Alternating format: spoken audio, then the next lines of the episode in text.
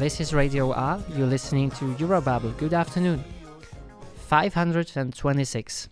That's the number of days for which Sebastian Kurz was the Chancellor of Austria from December 2017 to May 2019, when his government fell after the so called Ibiza affair. After an election two weeks ago, however, he is due to return to his seat, with his party actually gaining more votes in the snap election. What will that mean for Austria and for Austrians? My guest today is Sophia Weiser from Vienna. Hi, Sophia. Hi, Martin. Thank you for having me. I said that you came from Vienna, but uh, that's not really precise, is it? Yes, I'm from a small town in Lower Austria, but I live in Vienna for my studies. What's the town called? Wolfsdorf in Weinviertel. Okay, uh, Weinviertel is uh, what my next question is going to be about, actually, uh, because the name is wine quarter, right? Right, yeah. Yeah. Uh, can you tell us something about uh, why the area is called wine quarter? Well, Lower Austria has four quarters, as it is the definition of quarter, and there is the in, uh, industrial quarter, Mhm. kind of the wood quarter, the moss quarter, which is a sort of alcohol, Okay. and the wine quarter. And in, in actually every in all the four quarters, they have wine, like wine uh, plants and uh, production of wine. But um, I think just culturally and historically, in the wine quarter, it's like their most important uh, thing. okay, So it's called wine quarter. right. It doesn't really reflect onto all the inhabitants.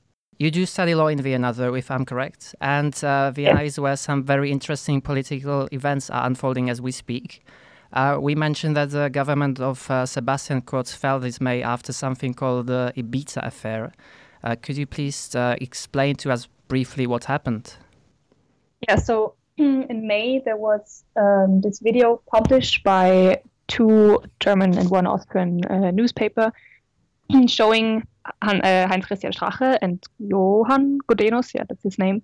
Um, so the head of the right wing party uh, and one like another politician of the party, which is um, has always been really close to Heinz Strache. Mhm. Um, and this video showed those two uh, in a finca in Ibiza, um, kind of like discussing uh, with an alleged Russian rich woman Okay. um, different uh, aspects of what they would do if they get in power after the next elections, and uh, mentioning some things like um, having to push certain people in one of the uh, like in the in the most popular newspaper in Austria, and maybe um, fire some others and stuff like like basically trying to sell this newspaper to this Russian woman for support during the election. And um, this all happened, I think, four years ago or something like this. But the video was published in 2019, right before the European elections. And um, after this publishment, um, Heinz Christian Strache stepped back as the head of the party Mhm. and also as vice chancellor. As that's, like he was vice vice chancellor before that. Mhm. Um, and it's like in the following days, also the whole uh, government was dissolved, and um, then there was this interim uh, government, and now in uh, October we had, no, in September Mhm. we had um, our elections where the FPÖ, so the right-wing party, actually lost a lot of votes. Okay, and uh, what about uh, the FPÖ? Did it have any other big scandals uh, when they were part of the government? there were scandals like every week, but they were just not. I think they were not perceived as scandals anymore because there were so many. It, I think it's like, I think it's comparable with things maybe Trump says or something because basically everything he says is kind of stupid, but people Mhm. aren't shocked anymore, and it's not that bad with the FPÖ. But there were so many different things um, within the party, not only like um, the the FPÖ always try to distinguish between the regional parties of the FPÖ, which um, they said, like they were trying to. The regional parties of the FPÖs uh, did really strange things, like for example, publish a poem about refugees, comparing them with rats or something. Okay. And uh, kind of like um, top FPÖ politicians always said like, yeah, it's the regions that we were. Hmm Uh, so, what made the Ibiza affair different than the other scandals? That's a good question. I think it was just like the thing that um, it showed basically corruption was more uh, kind of like a wake, wake up call for a lot of people. And because it was kind of published in such a big way, like this German newspaper who inter- uh, which intervened. And um, I think it, just showed really like blatantly what the FPÖ was all along, and uh, in just a, such a obvious way. And the things before, there were a lot of ways to maybe say why it's why it is okay, why it's not that bad. And I think the Ibiza video was just so in your face that nobody could really hmm ignore it. Even though FPÖ in the European elections, like uh, two days later after the publishing of the video, the FPÖ uh, was really strong because there were a lot of like um, like I say voters that have always voted FPÖ Mhm. was kind of just like a, a trigger reaction that they said, oh, now I I will get the FPÖ into the government because all the rest of us are um, conspiring against us, and because the FPÖ, ever since the video was published, the FPÖ tried to um, kind of put it into a light of they were tricked and it was a crime committed on them because they were uh, secretly espionaged and all that. Okay. And I think now after like the a few months of talking about it and kind of like working up Mhm. the details, more people have realized uh, because they've lost a lot of votes in this. Yeah. Uh, this Do you remember what uh, your first reaction to hearing the news was back in May? Um, it took me a long time until I actually grasped the whole thing because um, I saw just little parts of the video there and then little parts of the video uh, on the other side maybe. Um, and I think like I was with some friends and I think we all kind of realized that probably this government government is going to end like it is now. Mhm. And I think on the same day already there were uh, huge protests and kind of like like celebrating protests in front of the chancellor's office. Um, so I think it was pretty clear uh, quite quickly that uh, Strache has to go. Did you also take part in the protests? Uh, no, but that's because I wasn't in Vienna at this point, but I would have if I was there. Do you think that there was a certain group of people maybe that reacted uh, very strongly uh, to the accusations to the affair, or some other group that uh, didn't really seem to care? Accusations to, uh, against Uh, FPÖ, against you I would say the Ibiza affair. Yeah. I think, as I said, the um, people who have always always voted uh, the right party. Yeah. I think they try to. I don't. Uh, even in their head, I think they try to put it as if Strache was the vic- victim, because I think it will. I think for uh, it was it would be hard for uh, people who have always uh, supported Strache seeing this now, and I think it's kind of like a self-defense reaction. They are um, they like try to uh, explain it with other uh, reasons. For example, I was sitting in a cof- in a cafe, and there was a woman at a table next to me, and she was talking to her friend, and she said um, that she is sure, like she thinks that Strache was just in Ibiza taking um, part in the acting class, and the whole Okay. video was just part of this acting class, and that it wasn't even real, just acted. Uh, and to me, that seems so absurd. It just has to be kind of like a self-defense reaction to kind of explain yourself why this party or this person that you've voted for so long. Well, I guess Uh, it's you know good to have culturally educated people in our government, though, right? yeah, yeah, that's that is right. Yeah. What was Strache's attitude uh, towards the protesters? I'm asking because, uh, for example, here in the, uh, in the Czech Republic, Prime Minister Babiš uh, once claimed that the people protesting against him are being paid by unknown sources. Mm. And uh, one of the protesters took him to court because of that. Uh, so yeah. I'd like to know whether politicians in Austria sometimes maybe also say such things. Yeah, in this particular protest, I don't think so, but I, I also think that it wasn't like his place to say something in this situation about the protesters.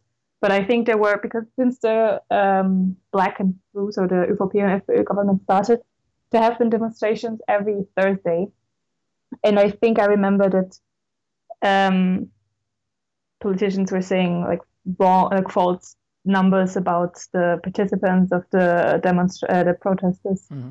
and about the counter protesters. Um, but um, not like I don't think there was something uh, like anybody ever said that they have been paid, but like similar. I think, especially about the counter. I think they have said something about their that there were more counter protesters that there actually have been, mm-hmm. and I think also something about that uh, police involvement that so many policemen had to uh, interfere, but that was actually not true. Something about that. So the protests were actually the main reason why Strache uh, resigned from his position, or was it something mm-hmm. else? I don't think so. I think it was more like internal talks because, like, right after the video was published, um, the president uh, invited both the chancellor and the vice chancellor for like, to talk, and um, the I think that the president and both the chancellor kind of asked him to resign. Okay. Because I think for Sebastian Kurz, it wouldn't have been possible to let Strache uh, continue the coalition. Mm-hmm. I think for his reputa- uh, reputation would have been very bad. Mm-hmm. For Kurz, was it was it difficult for Kurz to uh, form a coalition, a government with uh, the Freedom Party, with the FPÖ? Mm, I don't really uh, think so it was really like uh, the years before it had always been coalition between the social democrats and the uh, ÖVP mm-hmm. and the People's Party. The FPÖ, yeah, and the FPÖ and the ÖVP have they are much closer in their political views than the uh, coalitions before, especially because I think with Kurz, the ÖVP has moved more to the right, mm-hmm. so they've gotten really close. Mm. Um, and I think that that's also what um, the FPÖ always portrays their uh, reign in government, that it was such a well functioning coalition and that they did so many um, so many new laws and so many new ideas, which is not wrong. like they've uh, just come to um, agreements really fast. I think they have similar views. Okay, and when you mentioned that uh, they had a lot of new ideas, uh, do you recall some very like important policy decisions they t- they took? Maybe. Mm, yeah, they um, changed the. So every family gets money for uh, their children, um, depending on how old they are, how many children you have, and mm. your uh, like all over financial situation. And they changed the system and I can't not really explain how the new system works, also because I don't fully okay. understand it. But it's just it's quite complicated.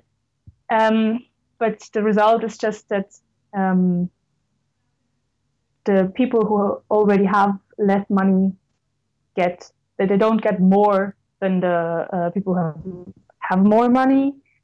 And the social minister, uh, like minister for social affairs, who is from the FPÖ, always portrayed um, this draft to be like that every family has so much more money in the end of the month and things like that. But it's just um, like it's it's good for people who already have money, but not for people who don't. Okay. Yeah, it's, I know now. It's it's kind of like a percentage of um, your uh, how say salary kind of thing. So mm-hmm. it's quite obvious how like yeah. people who already have high salary get more money. which doesn't make so much sense. Uh, Sebastian Kurz was also the youngest political leader of the world when he became chancellor. And um, when people try to explain his quick uh, rise to power, uh, they often say about him that he possesses a certain charisma. Uh, mm-hmm. What is it actually that people like about uh, Sebastian Kurz? I think he's uh, quite eloquent. So I, I, think he he knows how to uh, like put himself into public. he's really not relatable, but um, I don't know. He he's not that kind of like uh, people often um, say that politicians have lost their connection to the people, and uh, I think in the way Sebastian Kurz talks and presents himself, it doesn't seem like he has lost the connection. Like he's still down with uh, the common population, mm-hmm. kind of.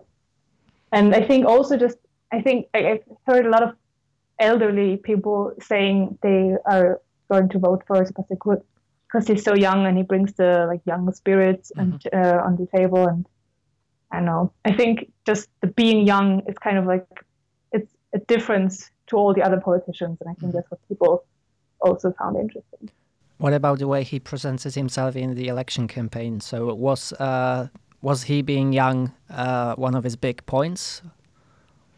Mm, I don't think so much, but he was definitely the total focus of the whole uh, election campaign. For example, like it wasn't, it isn't about the ÖVP anymore. It's just about Sebastian Kurz. Like Sebastian Kurz has turned over the whole party like when he got in charge of he was um, when he became head of the party the party actually was called Liste Kurz for a uh, few months so List Kurz just his name and now it's the Neue Volkspartei so the new uh, People's Party mm-hmm. but he also changed the color he really brought like uh, a lot of new uh, into the room and also on the, the, election, like in the campaign posters, for example, there's there isn't the website to the uh, like ÖVP.at, uh, ÖVP, yeah, but Sebastian Kurz.at. Okay,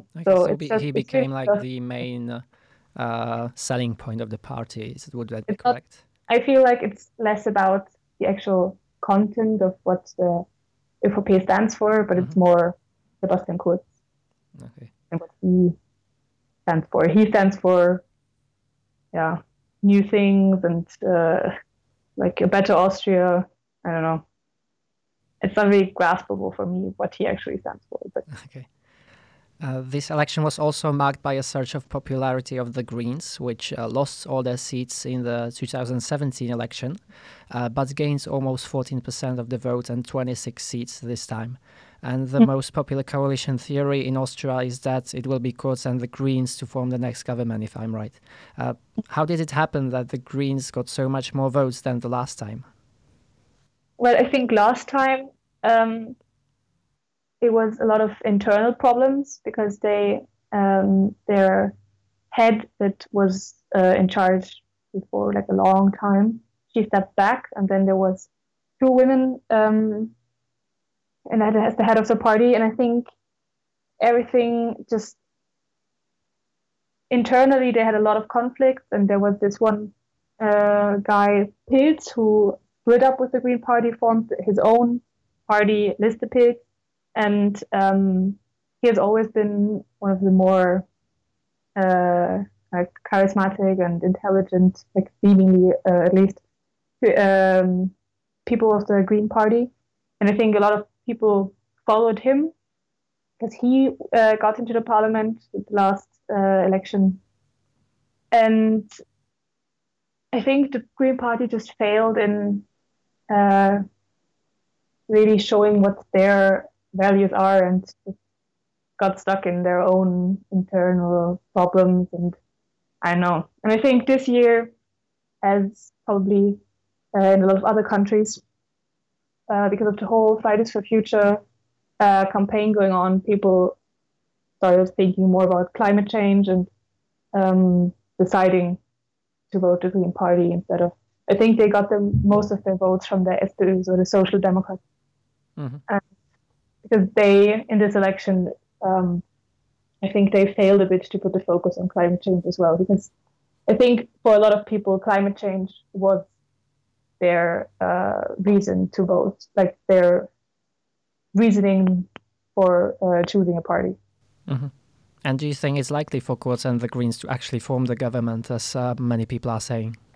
I think so because I don't see a lot of other possibilities because um, the ÖVP has said before that they don't want to form a coalition with the Social Democrats anymore. Mhm. Um, and the FPÖ has said itself that they want to be in the opposition. So there's not a lot of possibilities anymore. Because there's one other party, the NEOS, so they're the neoliberal party, but they don't have enough um, points. So I think it's the only possibility. Maybe they surprise us and they will um, form a coalition with the SPÖ again, but I think it is going to be the Green Party. hmm And do you think that uh, maybe the Greens will have an effect on uh, how Kurz uh, presents his policies, or uh, yeah, I mean, I think if he forms a coalition with the Green Party, he has to open up a bit because I don't think he can uh, ride in the same direction he did uh, with the FPÖ because I don't think that the Green Party would uh, agree on that. Um, so I think he will change his course a little bit because otherwise um, it wouldn't be a functioning government. Okay, so what is the general impression that uh, you have, or maybe you and your friends have, uh, of the election results? Are you happy about it, or uh, not so happy because of something? Well, I was very happy about the loss of the FPÖ vote because I was really afraid that uh, people still don't realize. Like we saw after the Ibiza affair and the European election that they even gained votes, and um, even though there were even like a few more scandals uh, right before the election, um, I was just maybe doubting humanity a bit. So I was really happy to hear that. But uh, I was also really happy about the result of the Green Party. I was really not not shocked, but I was kind of in awe about how many votes the ÖVP gained and the Social Democrats lost, because the Social Democratic Party has been one of like the strongest or maybe close second place for 40 years. Um, and now they only have like 22 or I think 20 percent. Um, and I think the ÖVP has reached the highest um, votes uh, in their no, have they? No, they, they have reached the yeah the votes with the highest uh, like how do you say highest difference to the second place. Okay, yeah. Um, and with some friends, uh, we were betting on the results, and nobody guessed that ÖVP would have uh, 37%. Okay. It's really high, in my opinion. How close Um, were you to the results when you bet it? I think I gave the ÖVP 31, Okay. Uh, how much did they get? 37. Okay. Or it, I think even I think it was even most of my friends said that they would have under 30%. Mhm. and the like there were um, estimates before the before the uh, election, and nobody said that they would have that much. Okay. We're talking about the Austrian snap election with Sophia Weiser from Vienna. We'll be right back.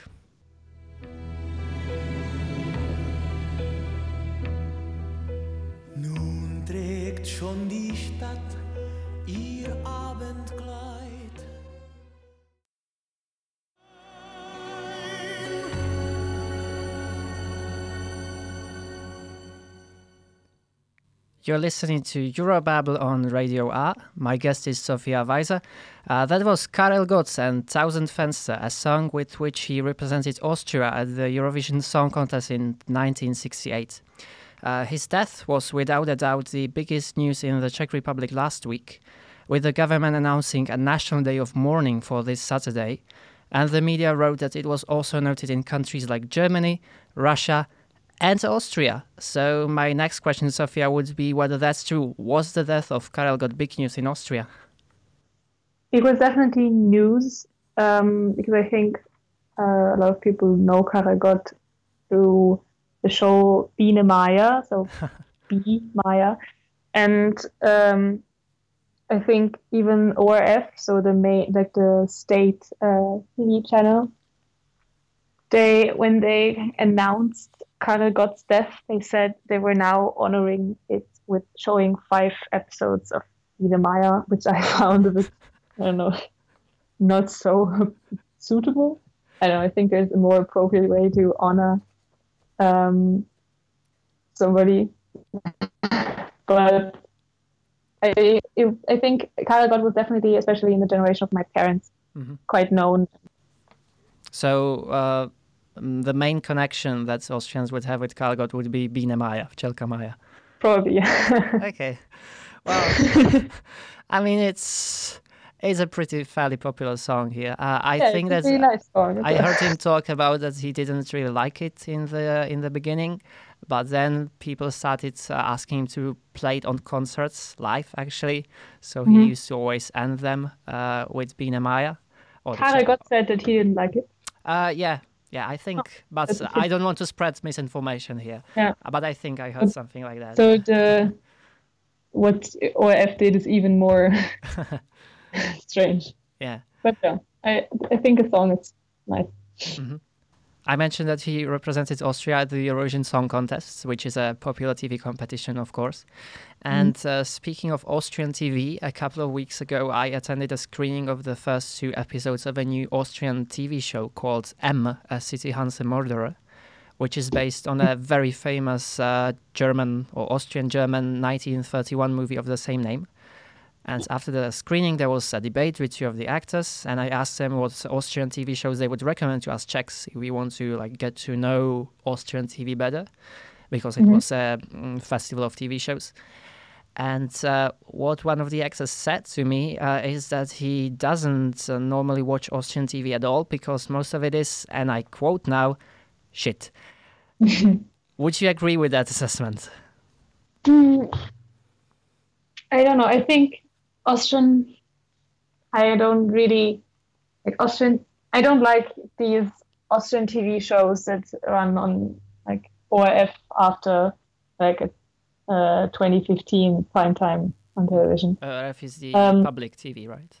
Yeah, that's right. Um, but like, there's one um, like late night show, an Austrian one, which I really like, and I do. I must say, I like Austrian cinema. I don't know. I mm-hmm. I like um, the the humor.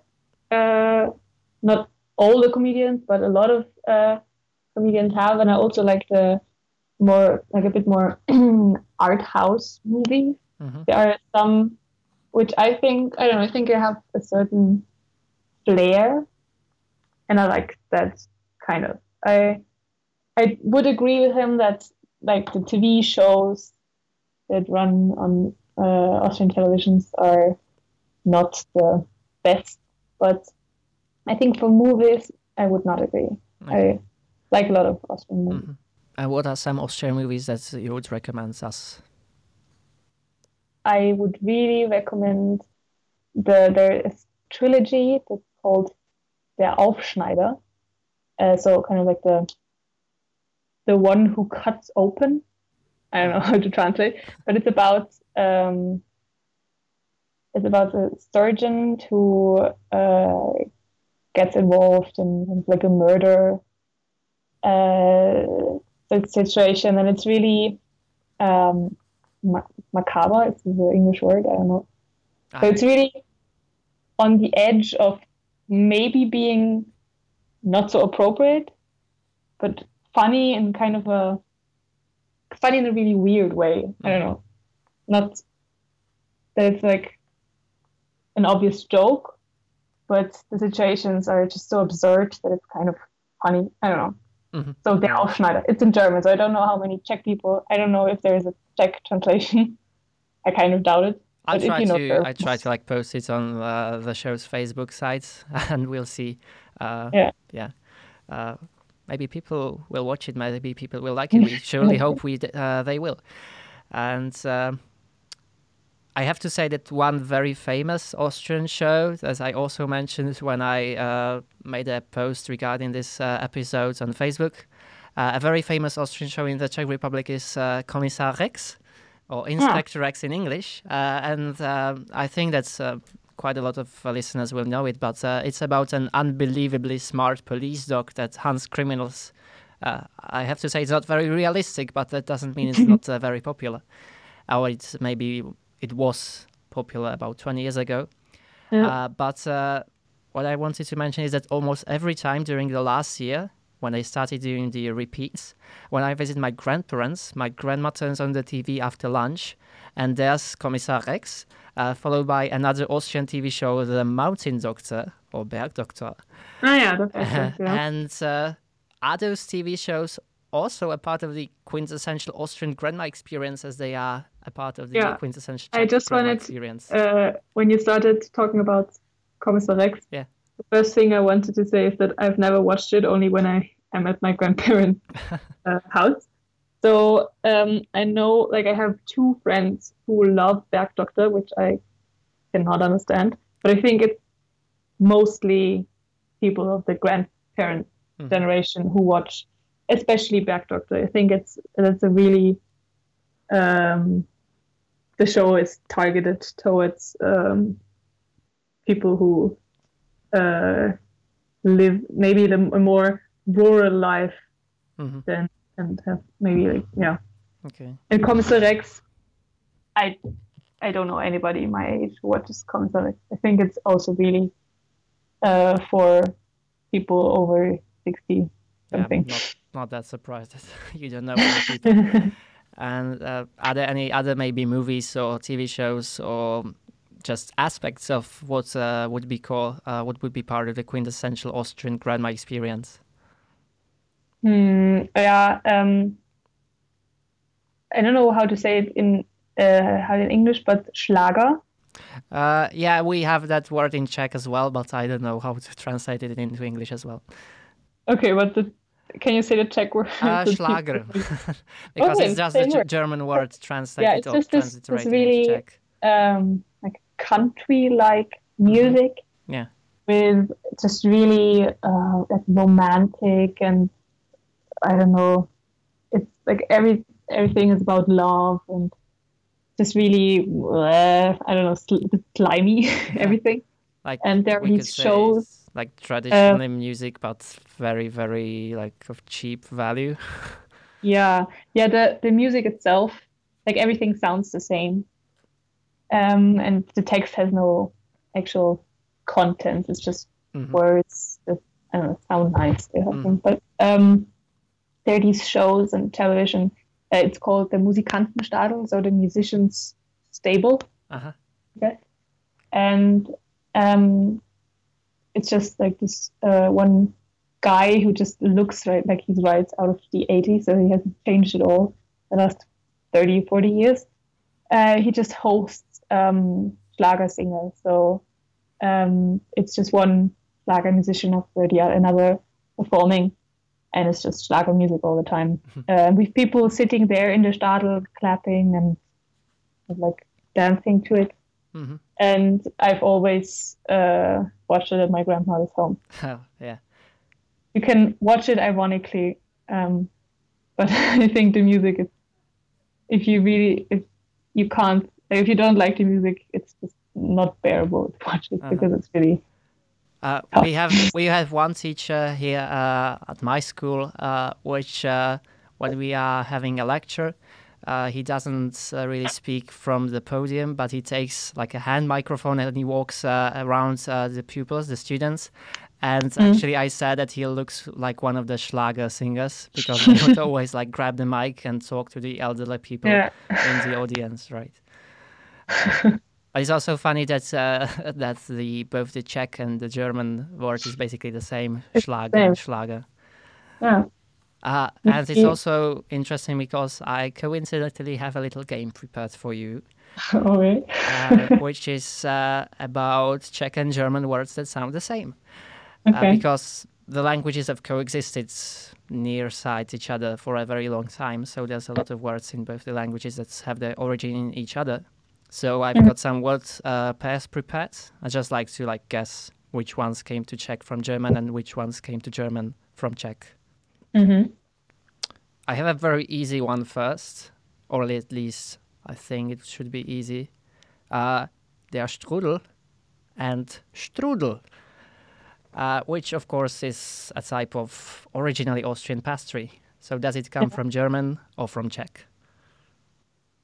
I'm sure it's from German Yeah, because we have the same word for kind of like the thing in the in the water when the water starts strudeling, and it's the same no, the same movement it does. Uh-huh. So I, yeah. It comes I- from Old. High German for whirl, I think Yeah, is how it's pronounced in yeah. English. yeah, yeah. Okay, uh, the next one would be die Flasche and Flaschka, Flasche, bottle. so like the bottle. Yeah, Flaschka in Czech.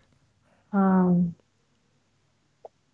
I don't know. There's also the English word "la." So I maybe I don't know if English like English German would get the word from Czech. So maybe I would also say German. Yeah, it's German. Also, the the Czech word is not like correct standard Czech. It's like slang dialect. Oh, okay. Yeah, it would be Yeah. lahev, but I don't think anyone says that. Uh, okay, the third one, uh, golache and Yeah. kolache. I'm pretty sure that's Czech because for the German language, this word sounds really weird. Like it's not similar with any other German word, so I would say it's Czech. Yeah, it would, it would be correct. Uh, Yeah. But also, uh, when I was looking up these words, uh, I had a look at uh, what you call golache in uh, in German, and even though the words are basically the same, I have to say that the thing, the pastry that you describe is completely different. Yeah. Uh, yeah, like the Czech ones But- are rounds and yours are like buns. Yeah. Ours are like uh, folded in the middle. It's like Yeah. a square piece of dough filled with usually uh, like dairy, like uh, yeah, like the cheesecake kind of dairy product, Yeah. and then folded into the middle. Uh-huh. And yours are just round, and then there's a, yeah. Yeah. Circle is a very But are your are yours also sweet? Yes. I think that they could be also be salty, but uh, I guess in that case it would be just a pizza. So Yeah, I, I- I guess there would be goulash uh, filled with I don't know, maybe some savory thing, but usually it's yeah. Uh, the next one would be the words for snail. So die Schnecke in German Mm. and Schneck in Czech. Schneck. ooh, huh, difficult. I don't know. It it's just it's such a normal word for me, but maybe, huh. No, I'd say it's German. It is German. and again, uh, the correct Czech word would be hlemýžď, but no one ever, ever says that. The next one, uh, it's a type of like plum cream. Not sure what the correct English Povidl. expression would be. And yes, it's uh, Povidl Yes. in German and Povila Yeah. in Czech. that must have Czech roots as well because again, it's such a weird word for every time I say that word to a German person from Germany, they're like, "What? What is that word?" it sounds really strange for a German So it's so I- only in I Austrian German. yeah, in like in Austrian, everybody says it, but if you think about it, it's weird. Like also with Golace, nobody says the word and then thinks, "Oh, that's Yeah. a weird word," because it's so like we've gotten used to it. Mhm. But if you look at it closely, it doesn't like it does, has, doesn't have any similarities with other German words. So I'm guessing it's Czech. Yeah, of course, you're right. I'm doing really Uh, good. Yes. Uh, the next one, sugar. So in German that would be Zucker, and in Czech it would be cukr. Isn't that really just a widespread word? I don't know. Like sugar, the English word is so similar as well, and in French, for example, sucre. I don't know. But it's it, like, what is the Czech word? Is it like just Sucre. really similar with the? I think it's just like the r and the r. Okay. Yeah, but I. I think it's also German. Well, you guessed it right on the first time because it's a catch. Uh, it doesn't come from either. It comes Okay. from Italian, Okay. which comes from Arabic, which comes from Yeah. Persian, which comes from Sanskrit. But yeah, it's a very widespread word, as you said. Okay, so and the last one uh, would be Buchteln and Buchty, which again are a type of pastry for our English listeners. Hmm.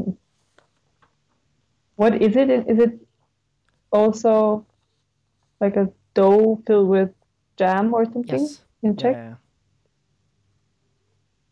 Buchteln. Buchteln and Buchty. Or Buchta in singular.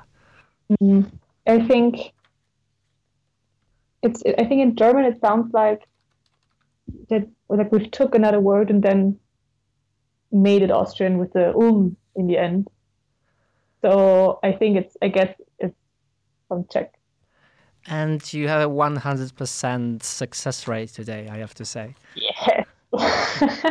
Okay, congratulations. um, so that was a couple of German or maybe Austrian German words, and Austria is the country we are talking about in today's Eurobabble. And uh, we'll be right back after a song.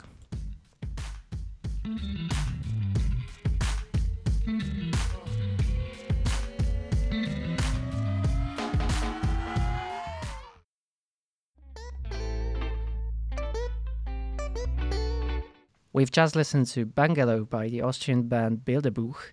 My guest here on Radio R is Sophia Weiser from Vienna. This year, Austria celebrates 100 years of it being a republic after the dissolution of the Habsburg monarchy in 1918 and the creation of the so called First Austrian Republic a year afterwards. When Austrians think of the monarchy, what comes into their mind? Mm, I think, at least for me, the first thing would be Sissi, so the wife of Kaiser Franz Josef, who was the last um, Kaiser, the last monarch, um, because she's like she's everywhere. On there's Sissi uh, chocolate, um, like the little chocolate um, coins, and there's a Sissi museum and there's this really famous picture of her uh, like everybody knows i think like she's in so many there's so many movies about her. She's like in, in pop no, not pop culture but in she's really there are a lot of adaptations in culture um, about Sissi. And i think the those adaptations aren't always very um, accurate. So i don't wouldn't say that if I like the first association with monarchy is actually accurate. But I think it's definitely the most present, especially because it is already quite long ago, and Sissi was the last and the and a really really bright personality. I think really, uh, I don't know, popular, but really uh, wide known everywhere. hmm After the monarchy, Okay. because during the monarchy, obviously.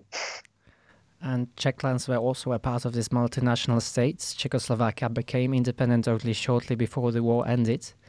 Uh, but later, during uh, the Cold War, for 41 years, the countries were separated by the so called Iron Curtain, meaning Mm. that most people couldn't really cross the border. And so the two nations that were parts of us, uh, the same country for 300 years slowly drifted apart. Uh, what should you say that most people from your country think of when they think of Czechs or Bohemia? Hmm. I don't. I, I don't think there are even any stereotypes. I mean, I think there definitely are. uh, They, there are stereotypes uh, towards people come like from um, like Eastern countries coming to uh, Austria. Especially, I think they're especially the way they talk in German. I think is mocked quite often, um, or at least the the like stereotypical way they talk Uh-huh. in German. Uh, and there's also there are also uh, like derogatory words, but I don't think that it is that. I think the time where, um, especially uh, people from Eastern countries were discriminated was has already passed. I think now it's other people getting discriminated. Okay. But I think uh, that uh, I don't think that there is such a, at least in my point of view, And There that maybe something that's like one, I don't know, opinion uh, on Czech people. historical figure or product or something, whatever that uh, people connect. Yeah, I think in the generation of maybe our grandparents, they are they have a different view on Czech people, and I think that um, this like there's one derogatory word that uh, I don't even know where it comes from, Mhm. but I think it was something during the monarchy, and I don't think that like it's. I think it's more. It was more used in a generation of our uh, grandparents than now. So I think like now i think in my generation there's not a very strong Yeah. opinion czech people And so, with the uh, like nations of the former monarchy, uh, uh, is there some specific one that maybe Austrians feel especially fond of or close to? the old monarchy Yeah. hmm. uh, i don't i don't really think so i think So maybe because austria was always the sort of main part of the monarchy it's not it was a different relation we had to the other uh, countries than maybe um, the other way around i think mm, no i no I, I wouldn't i wouldn't know which country to pick i don't think there is one in particular Okay, so the ties maybe didn't weren't as strong as uh, people used Yeah. to think they were. yeah definitely not i don't think that even tourism or something uh, i don't think that um, the countries of the old monarchy are that present for austrians for maybe as a target for holidays or anything i think it's more i don't know Okay. All right. Uh, thank you, Sophia, for so much insights in uh, both Austrian politics and Austrian culture. So yeah, thank you for joining us today. it was very nice thank you This was Eurobabble at Radio R. You can like and follow us on Facebook and Instagram, and the recording of this episode will be available on Mixcloud soon. My guest today was Sophia Weiser from Brno, the heart of Europe. I'm Martin Vasily. Goodbye.